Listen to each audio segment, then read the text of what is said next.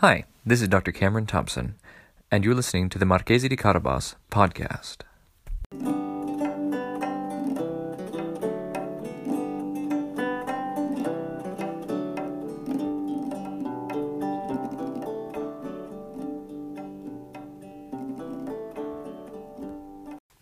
This is a short supplementary lesson for my graduate students in a course on virtuous leadership in our modern society.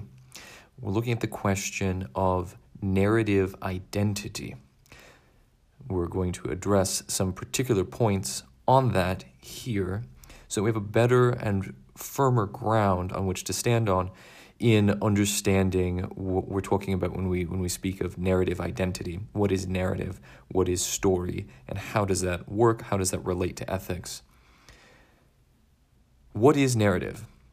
Narrative is the overarching, often implicit or unconsciously held and unarticulated story structures that define and situate human understanding of the world, of their society, and also of themselves, and consequently how we interact in and with these spheres.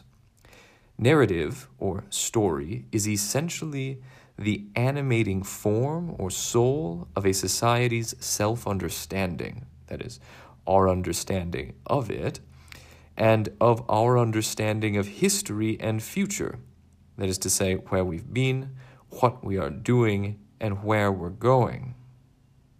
When I say that narrative, excuse me, when I say that narrative, uh, or this narrative is the structures that define and situate our understanding of the world. That it, it situates our mode, our, our very framework or paradigm of interacting with the world around us at the level of world, distinct from environment, uh, the real physical existence um, in which we find ourselves. World is our conceptual framework uh, for understanding the real environment, a substantial environment. So there's a distinction there that we're not going into here, but it situates our our um, our way, our mode of interacting with the world around us, our way of thinking about it, and and thinking about it in a very precognitive or unconscious way. Uh, this is something that happens at a much more basic level than cognition or logical reasoning in the way we typically understand that to be. Now we can look at narrative on two basic levels. So there's two levels that we're talking about this in the course that I'm teaching. And that is the level of the macrocosm and the microcosm. By macrocosm here, the macrocosmic level, we're talking about narrative, we're talking about the narrative of society at large, of the world, and thus of history. Let's call this societal narrative. At the level of the microcosm, we're talking about narrative of the individual person, that is, personal self identity, who you implicitly believe yourself to be. Let's call it personal narrative. So we have societal narrative and personal narrative. Societal narrative is the uh, is the dominant or one of the dominant narratives of society at large, how we understand the world, how society understands itself. These are often implicit but reinforced by social structures, by uh, aesthetic uh, messaging, that is to say, media in all its various forms, and common stories that we tell ourselves and each other throughout the society. Uh, personal self identity is the often, again, often an implicit and unconsciously held narrative structure of your own identity. Now, narratives can be more or less consonant with or aligned with reality, or they can be entirely fabricated. For example, the worst of propaganda, um, some examples of this the Nazi master race narrative or the Marxist perpetual class warfare narrative, which were invented to achieve certain ideological and social political ends and uh, could be more or less consciously or unconsciously held by people who have essentially come under the spell of those narratives. Now, that's something else to point out about narrative is that it, it, it works more like an enchantment or a spell. Uh, in fact, the word spell itself is Anglo Saxon word for story, for narrative. So these, these essentially mean the same thing. Again, this is happening at a precognitive level or a non logical, rational level.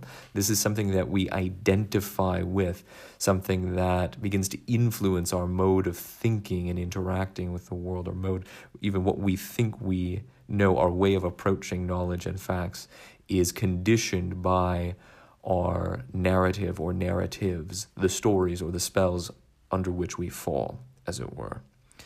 So, what is the impact of narrative? Why bother with narrative at all? Can't we just determine the truth from the facts as they are? The problem is that the facts, the data, never speak for themselves, never actually tell the story themselves. The facts are facts and data are data, but they are always linked together, they are always woven together. The events of life and of history, that is to say, are woven together into a story, a narrative, by the people that behold them, by the people that remember them, by the people that that talk about them, that communicate them. That is to say, us and everybody. And so the fact, our understanding of events in history and in our life is entirely contingent upon the the narratives that we hold, whether implicitly or explicitly. So, if you want to understand the events of history, if you want to understand what is going on in our modern world right now, if you want to understand the events of your own life, this is all situated uh, within the framework of your narratives or the narrative of society as these events or bits of news or facts are being told you. This is how you make sense of things. This is how we make sense of things is by fitting them in to a broader story. That is to say, to understand events rightly, to understand facts and data correctly, you need to be operating within the correct narrative.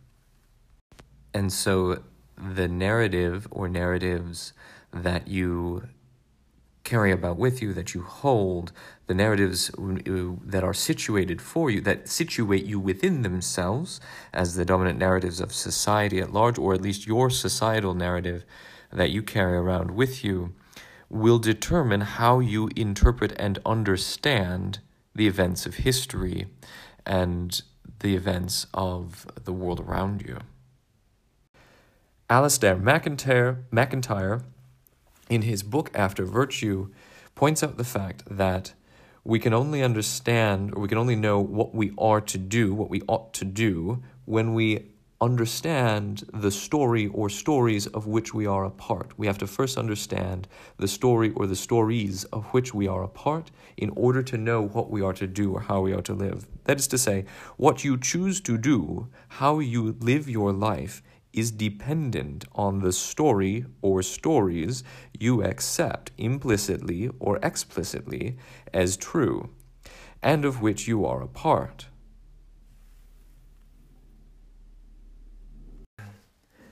Therefore, there are two conclusions to draw from this.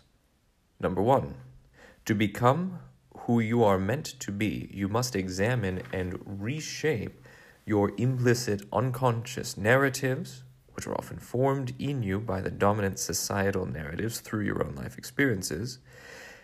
And by identifying these implicit unconscious narratives of yourself and of society, reshape that narrative to align with the story as it truly is in the sight of God. And secondly, this means that to develop and live in a way contrary to the dominant narratives of modern secularism, you need to enter into, which means first being able to see and to understand, you need to be able to enter into an alternative societal narrative, a different and truer story.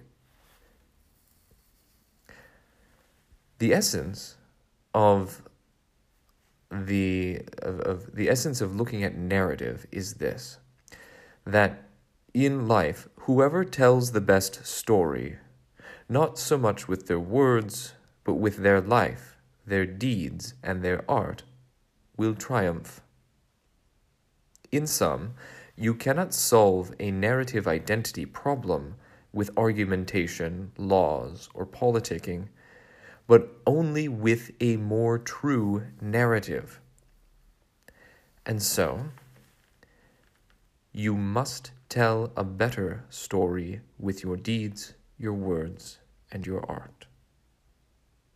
Thank you for listening to the Marchese di Carabas podcast. To hear future episodes of the podcast, please remember to subscribe to the Marchese di Carabas podcast, available on all your favorite podcast listening platforms.